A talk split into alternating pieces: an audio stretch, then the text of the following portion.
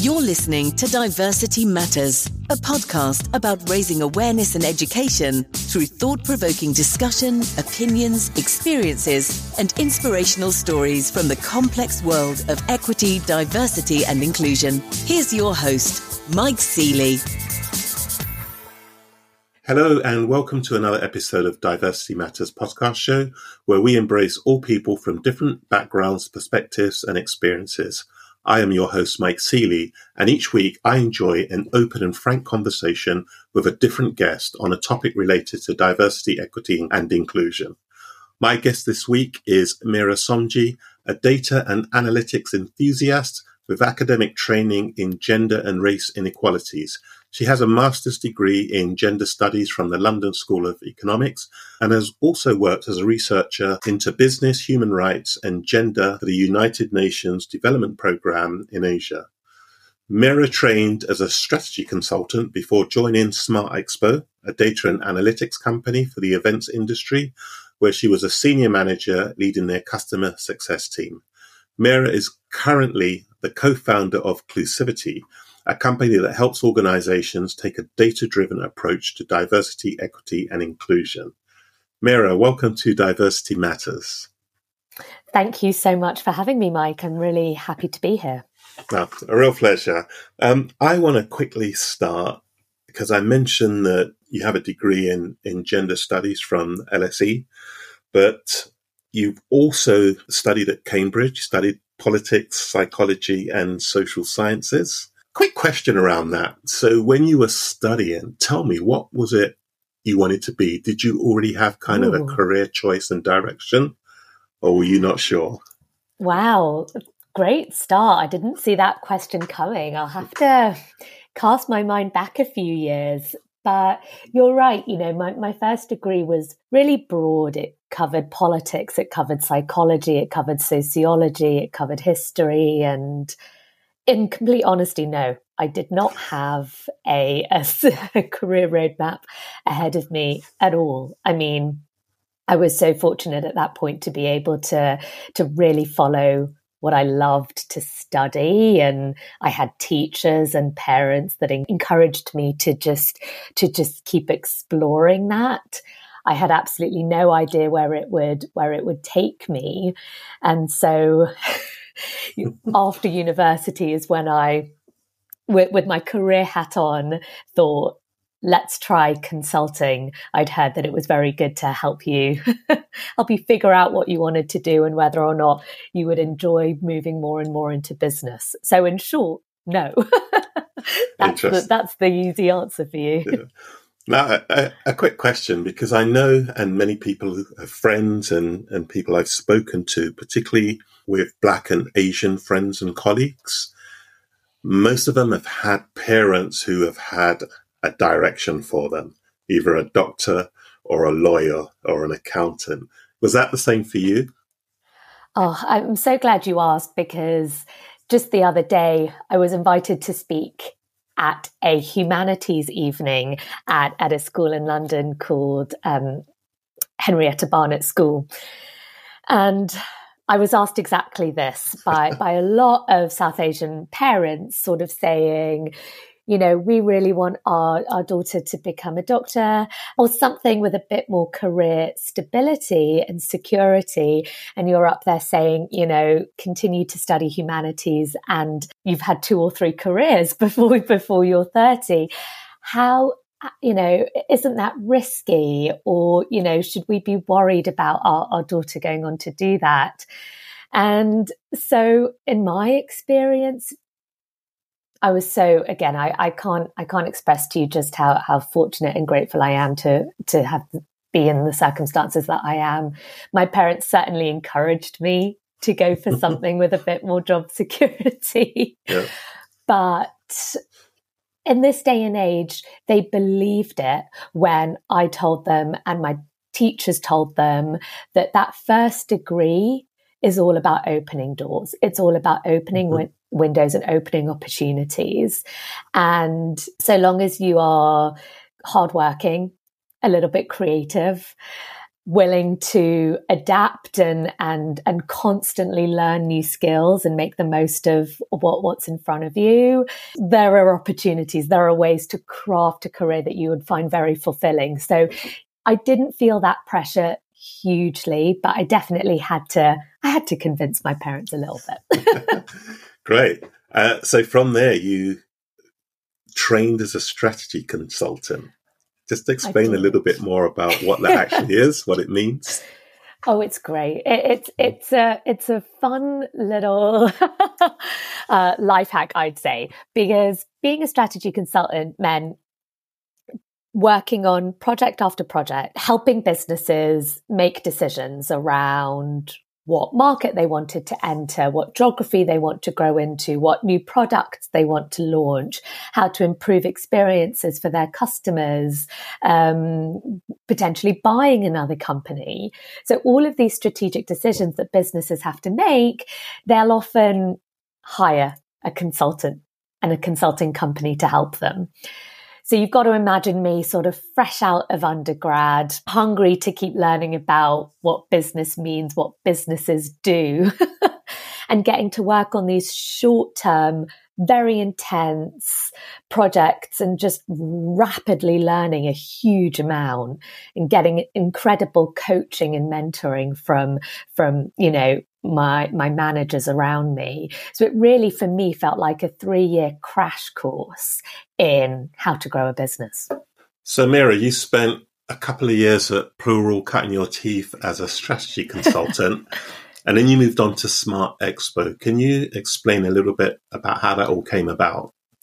Yes, I can. Um, it was, you know, I got I got extremely lucky that at the point in time when I started, you know, reevaluating a bit about my work life balance and, and what, you know, my mental health.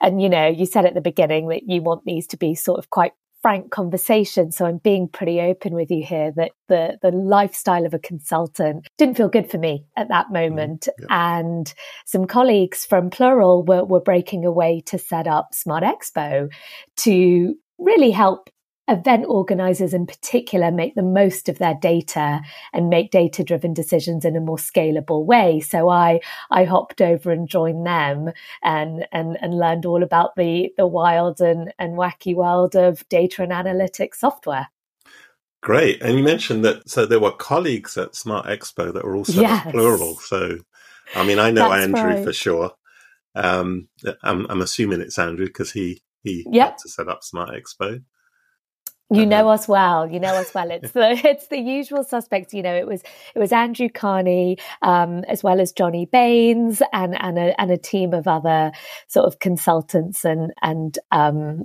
and then we grew a lot with colleagues in Ukraine. Actually, that's where most mm. of our software engineers were based um, in, in Smart Expo. So it was incredible. I got to sort of travel in and out of Ukraine and Kiev very often. Oh wow! So tell me, um, Smart Expo, what why was it set up? What was the, the goal of the company? What was the, your kind yeah, of target? it was it was amazing actually. The uh, it was very niche, and I think that when it comes to data providers, people do like to work with real experts in a particular area and that that's what smart expo was. It we were real niche providers of data and analytics for event organizers and then we helped we helped in, in different areas really. So it was around creating dashboards to help event organizers understand what events were performing well in their portfolio, where they needed to improve exhibitor retention or sponsor retention.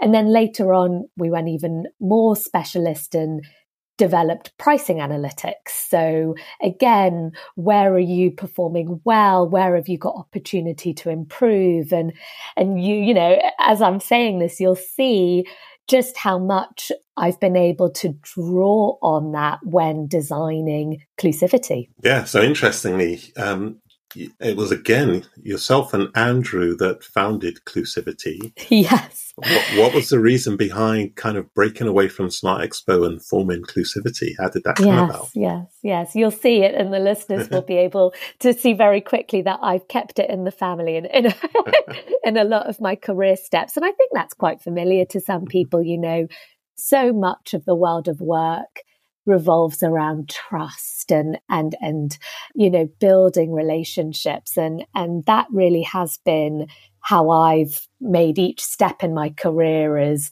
is people who've known me and trusted me have have wanted to work with me more. And so when setting up Clusivity it, it was a real Oh, it was a really emotional moment in time for so many of us. It was 2020. We were living through a pandemic with so much uncertainty. So, you know, mm-hmm. myself as well as so many of us in the events industry and other parts of the labor market really had no idea what work was going to look like after after the pandemic and at the same time we were all reeling from and reckoning with the eh, the racism and the particular racial violence that we were all witnessing happening in the United States with the murder of George Floyd. And so Andrew and I were reflecting a lot and spending a lot of time thinking about well what can we do what role can we play in this fight for racial justice at a time when yeah we did have we did have a lot of time to think. And so it started when we were reading linkedin posts of especially black professionals in the events mm-hmm. industry like michael adenia like michaela mayer talking openly about their experiences of racism in the uk and at work. And andrew and i set ourselves the task of actually doing the data analysis behind this. What does our industry look like where do we have racial diversity? And as we found out, where do we lack a lot of racial diversity? So, what was it telling you? What what did you? What were your first uh, your first signs? Uh, yeah, I mean, you you won't be surprised to know this, and and listeners from the events industry won't be surprised to know this. But we found absolutely no senior leadership at the very top of our organizations from from a minoritized ethnic background and when we broaden that lens to look at senior leadership teams more broadly, so we're talking about hundreds of, of professionals at this point, again, absolutely none from a uh, minoritized ethnic background, except for one in a US based organizer. Um, and and here I'm talking mainly US, UK, Europe mm-hmm. based. Uh, the, the, Chinese organizers, um, yeah, have, have different challenges. What we did this year is actually refreshed that data analysis, and we published a white paper interviewing a number of senior leaders as well. And what we found, Mike, is that you know there is still no black or minoritized ethnic CEOs. Uh, two black and minoritized ethnic senior leaders but no senior leaders from a minoritized ethnic background from two years ago were still in their role. Right. Interesting. So our our research really shone a light not only just on the lack of diversity at the top, but even when that we do manage to find a bit of ethnic diversity, those professionals, their organizations are not managing to retain them. Mm-hmm. So there's a real story to be told about why why we're not promoting a diverse group of people and then also why we are not retaining a diverse group of talent. So tell me with with clusivity is has the main focus then been on race and ethnicity? No no we we take quite a holistic view on diversity actually because we feel fundamentally that you can't take a siloed view on these things. It's not how it's not how people identify and importantly it's not how bias and barriers operate either. So when we work with a client, we gather data on people's race ethnicity, on their gender, as well as their sexual orientation, their disability or health condition, and their socioeconomic background.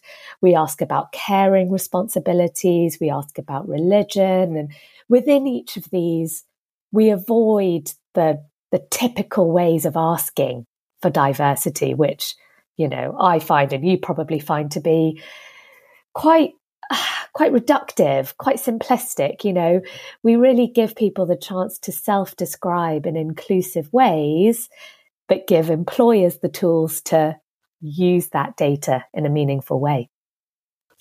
Great. So, just coming on to the actual, the how part of the data collection. Yeah. Because I know that, you know, depending on which country you're collecting this data, that there are many different uh, rules in terms of what you can collect, what you can't.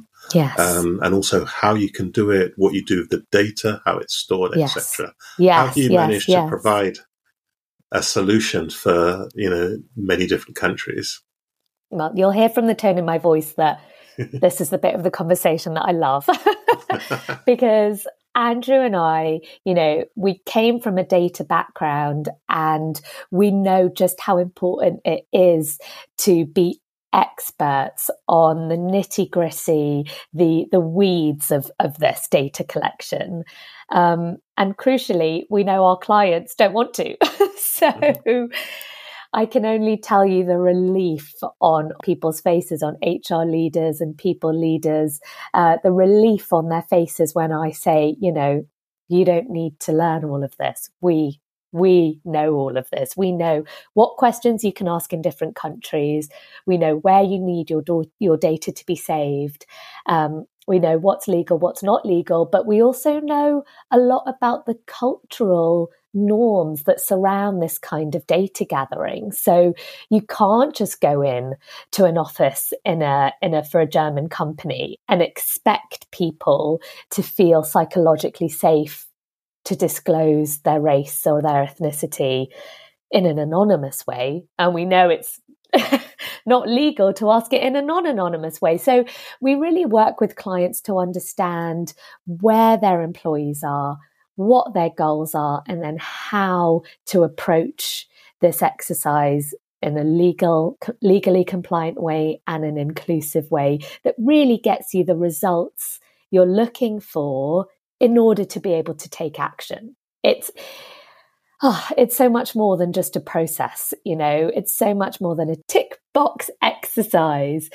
There's real work involved in the comms, how to roll this out, what you need to say, and also what you need to be put in place to be compliant. So, so basically, what I hear you say is that Clusivity do all the real heavy lifting behind the the legalities and you know creating the survey and and pushing that out and getting it that's um, completely right. It's completely right. And we know how important that is. You know, we know that the people we're talking to have a million and one roles and responsibilities. And DEI is, you know, one of many things. You know, I'd say it's the most important, but everything's the most important. and so we really are that partner who does the heavy lifting, who mm-hmm. knows the subject in depth and who makes your life as, as easy and as pain free as possible by designing the questions providing the tools and and yeah and reassuring you that that this is the right way of doing it excellent but as an employee and i know that i've filled in many employee surveys in in my mm-hmm. time and i know that uh, many colleagues, particularly those uh, from an ethnic background or those from the LBGT mm-hmm. community, are reluctant to provide certain elements of their identity and, and background. How, how have you managed to to overcome this? What types of messages do you provide that would give employees confidence to actually provide the data you're looking for? Again, I, I love where this conversation is because so many organizations right now are struggling with the fact that, well, we tried to do a diversity data campaign, but so few of our employees decided to participate or share their ethnicity or share their sexual orientation. And, you know, uh, I'm glad. I'm glad that organizations are, uh, are addressing this and looking at those low disclosure rates as a problem because it points to the fact that this is data that you as an employer need to earn and not expect. So we approach this in, in two ways, or more than two ways, but two important ways. We train senior leaders to understand the principles of psychological safety, what it is that you are trying to build and cultivate, and why it's so important, how it's ultimately going to benefit your business in a, a huge amount if you truly cultivate a psychologically safe workplace. And secondly, we provide, you know, uh, a workshop for employees entitled why should I fill it in? and we talk, you know, uh, we talk on a level with employees. This is why your organization are, are gathering this data. This is what they're going to do with it. This is why they're working with Clusivity as a third party provider. And this is how you can hold them to account for the promises they make to you. Now, employers listening to this might get a little nervous, but Mike, you know, it's what I believe in. I believe that this is this is important work that needs to be done right, and importantly, we can help you do it. we don't just leave you to interpret the data on your own and figure out what to do. We help you put together that action plan that really, like I said, really, really, really will help your business in in so many ways. That's great. Uh, typically, with the data, and you know, data is very important. A key thing to having good data is then being able to do something with it. Absolutely. Um, with the clients you're working with, what what types of things are they doing with this data? How are they using oh, it? Great. It's such it's such a variety, you know, because that's what data allows. It points you in a different direction based on the real needs and challenges that that that you've got. And so, oh, it's a big range. One client of ours we flagged up in the in the exercise that employees don't don't know how to report issues uh, when they experience them, don't know how to step in when they see, uh, you know, microaggressions and negative micro behaviors taking place, and don't feel a strong sense of safety that they won't face negative experiences, consequences if they do raise an issue. Again, people listening to this might might feel a little nervous hearing me say that, but it is so actionable. All they've had to do is find, uh, well, they found a partner to help them introduce a new model of conflict resolution and dispute resolution that is genuinely inclusive. And they're co creating that with their employees. It's an amazing program. Another client of ours is putting in a new an inclusive parental leave policy that covers non traditional family formations, is more gender balanced, that doesn't just cover, you know, um, the leave, but also how to keep your employees on parental leave engaged, supporting them in their career progression throughout. Another employee is looking at, yeah, more in depth microaggression mm. training in an e learning module that they're incorporating into their employee onboarding so that people are just much more aware of what offensive language is and how to be more, yeah, how to be more sensitive to issues taking place. So it's it's a mix of training, it's a mixture of policies, it's a mixture of new processes and one client, and then I'll stop there, is really launching a new career progression trajectory for, for employees that's all about transparency, transparency, transparency. You know, mm-hmm. we want employees to know what they've got to do and how they can get there. And we want that to be equally accessible for everybody, no matter their background, no matter um, how they've how they've ended up there, which is key especially if you take the other step they're taking, which is dropping college degree requirements for 90% mm hmm of their jobs. So it's, oh, Mike, I could go on and on and on about the different actions that our clients are putting in place.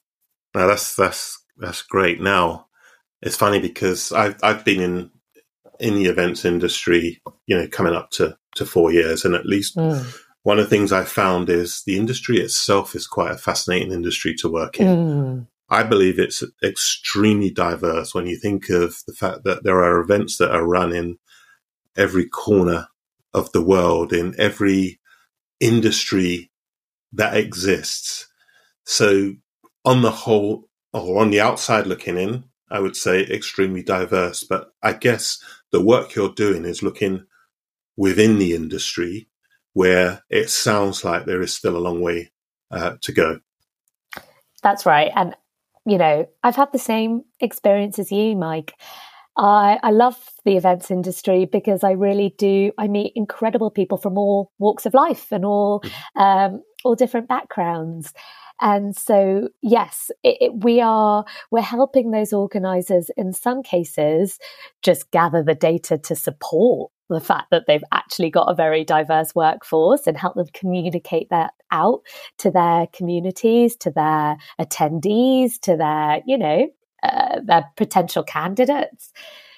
So some of it is really celebrating you know, what we're doing well, and then identifying areas for improvement so that they really retain the talent that they're investing in. And so ultimately, hopefully, we see a bit more diversity at the top. You know, mm-hmm. numbers, numbers don't lie. Numbers are, especially representation data, it's key. Yeah. It's a really important marker to tell us, yes, we're a diverse and inclusive organization, but mm-hmm. are we supporting everybody yeah. to reach, you know, reach the top? So yeah, it, it is definitely that exercise. And it's worth saying, you know, we're not just working with events companies. We, we work with a broad range and within events, we're not just working on employee diversity either. We're starting to roll out tools to help event directors measure the diversity of their attendees, their mm. exhibitors, mm. their sponsors because it's all about, you know, making sure we reflect the communities we serve in a, in all the different ways that mm. we can. Great. And and as a company, um, you know, I, mean, I talk a lot about the events industry, and it's great that you're you're working outside of the industry as well and, and growing. Um, how are Clusivity performing within the events industry? There are so many different event organizers out there and event mm-hmm. venues and event suppliers. How, how are you actually progressing since the company kind of got going?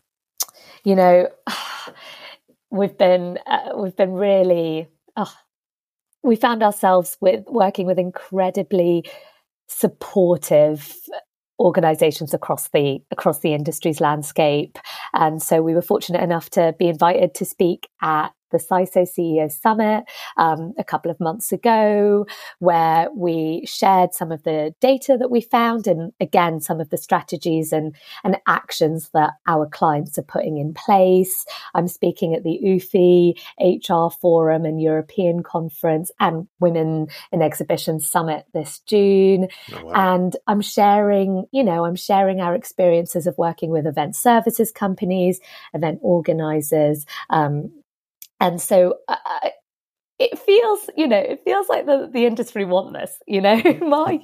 it feels like the industry want help. And and I just I'm so glad that I I'm able to provide it. Fantastic. Um, now tell me then, as you as you're growing, what what is the what's the vision for Clusivity? Where do you see the company in you know in the next couple of years? Oh, you know, I just want every single company in the world to be using it. I, well, actually, you know, what, what we really want to do in the next two years is build a brand that is known for being the most trusted DEI data and analytics company. And we want to be trusted by employees as the tool that they want to they want to participate in, they want to share their information and their experiences with us because we ask in the right way and we do things with their data. And then we want to be trusted by employers as the go to partner that really helps them make change where they want to and reach their DEI goals.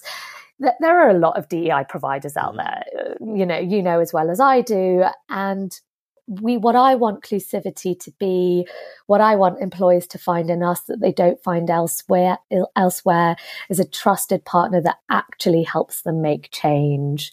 Um, and so I don't know if that if that's enough of a concrete vision for you, Oh, but that's that's our you know that's our north star. It's that question of trust. Do people trust us Mhm. to share their data and help make them cha- and help make them make change? Fantastic.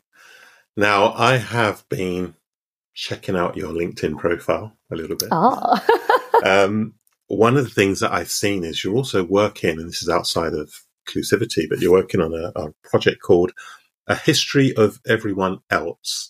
Can you That's explain what that's about? That sounds uh, very interesting.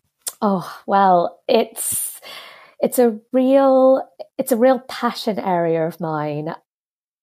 It's a project with a, a very good friend of mine from university called Rhianna Ilube, who is an incredibly talented playwright. Um, you will, you know, if you haven't heard of her yet, trust me, in a few years' time, you'll be queuing up to see her to see Oh, wow. her plays in the West End.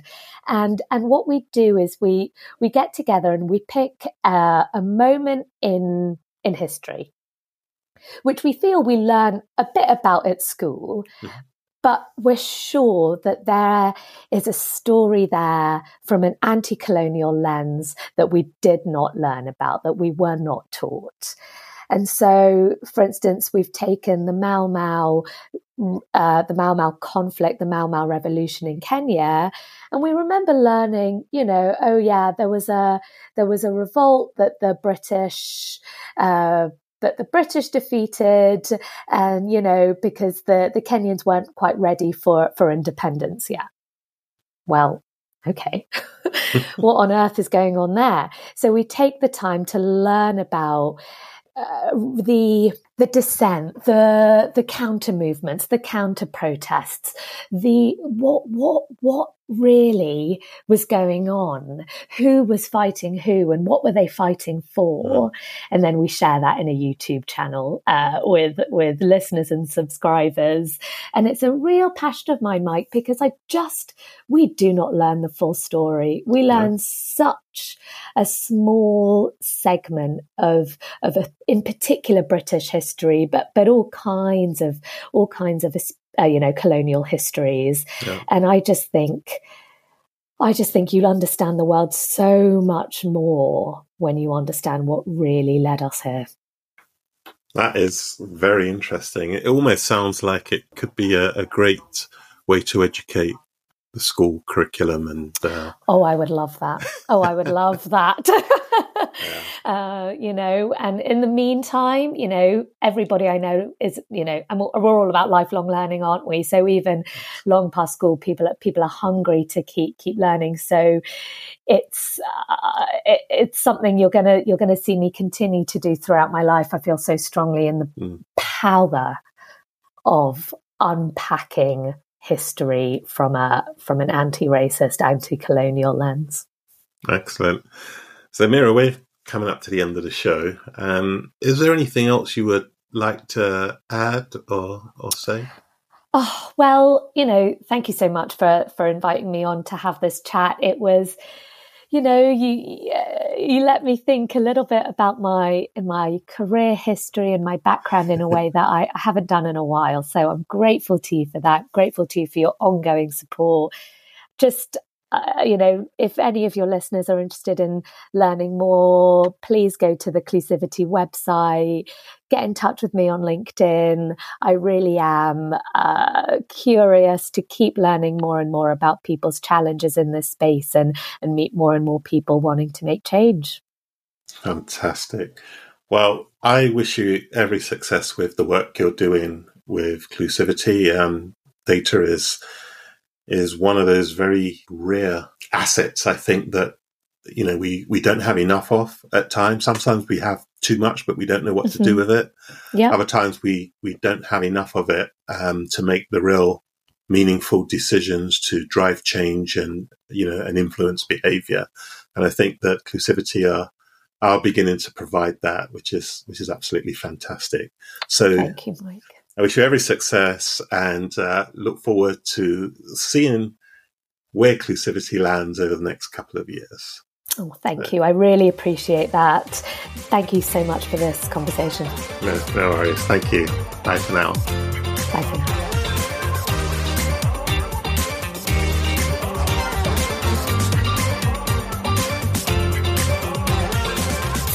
Listening to this episode of Diversity Matters. If you liked what you heard, then be sure to hit like and subscribe. And we'll see you next time.